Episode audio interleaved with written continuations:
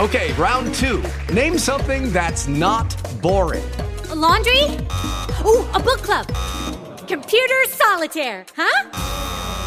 Ah, oh, sorry, we were looking for Chumba Casino.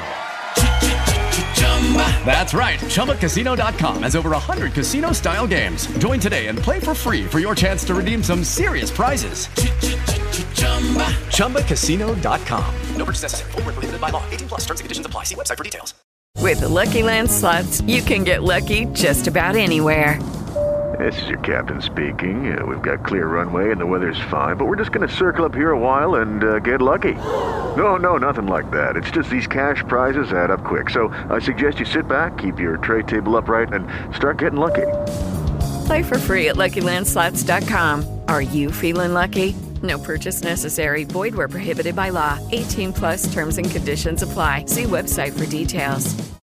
Fortunato De Pero, pittore, scultore, designer, illustratore, scenografo e costumista, nacque a Fondo, in Val di Non, in Trentino Alto Adige, il 30 marzo 1892 e morì a Rovereto, sempre in Trentino, il 29 novembre 1960. Fu uno dei firmatari del manifesto futurista dell'aeropittura e rappresentante del cosiddetto secondo futurismo. Fortunato De Pero, nato da Lorenzo De Pero e Virginia Turri, entrambi d'origine di Vigo di Ton, ancora giovanissimo si trasferì a Rovereto, quando all'epoca entrambe le cittadine erano territorio dell'impero austro-ungarico, dove studiò alla scuola reale elisabettina, un istituto d'arte frequentato da molti artisti che in seguito divennero protagonisti del panorama culturale italiano del 1900. Nel 1908 tentò l'iscrizione all'Accademia delle Belle Arti di Vienna, ma venne respinto.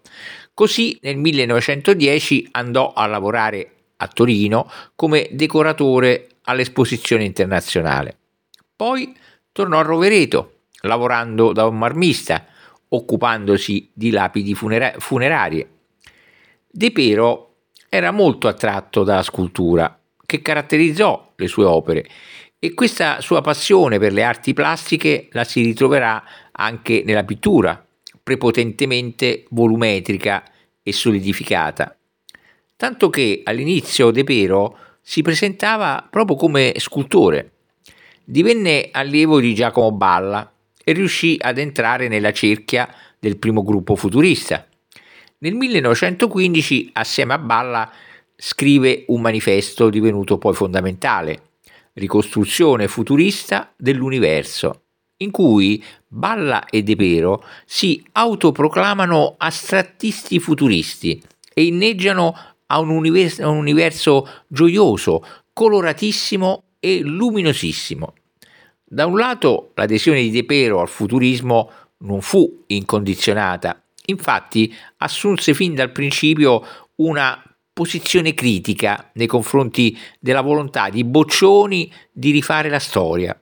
Fu invece molto più vicino alle concezioni del suo maestro, Balla, considerandolo il pioniere di una ricerca approfondita sulla genesi e la struttura funzionale della forma.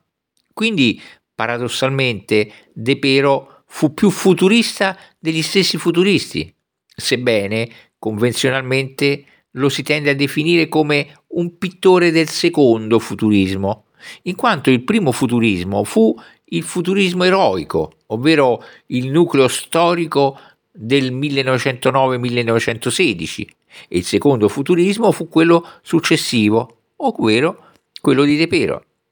E fu anche un'effettiva differenza nell'approccio al futurismo rispetto a quanto professato nei propri manifesti.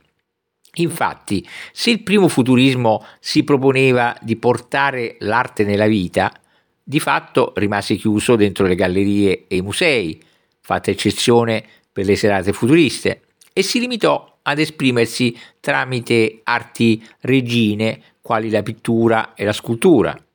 Il secondo futurismo, invece, proprio a partire dalla ricostruzione futurista dell'universo di Balla e De Pero, entrò veramente nella vita quotidiana della gente e lo fece grazie alla pubblicità, all'arredamento, agli allestimenti teatrali, alla moda, all'architettura, all'arte postale e via dicendo. Tra il 1924 e il 1928 De Pero lavorò con molte ditte, fra cui la Alberti, produttrice liquore strega, e la Campari, per la quale realizzò, oltre alla bottiglietta, centinaia di proposte pubblicitarie. Il rapporto che ebbe De Pero con la reclam fu particolare. Se in generale la pubblicità era vista di buon occhio dai futuristi e anzi considerata arte nuova del mondo moderno, De Pero in particolare fu quello a sostenerla con maggior impegno, fino a diventare il più autorevole cartellonista pubblicitario tra i futuristi.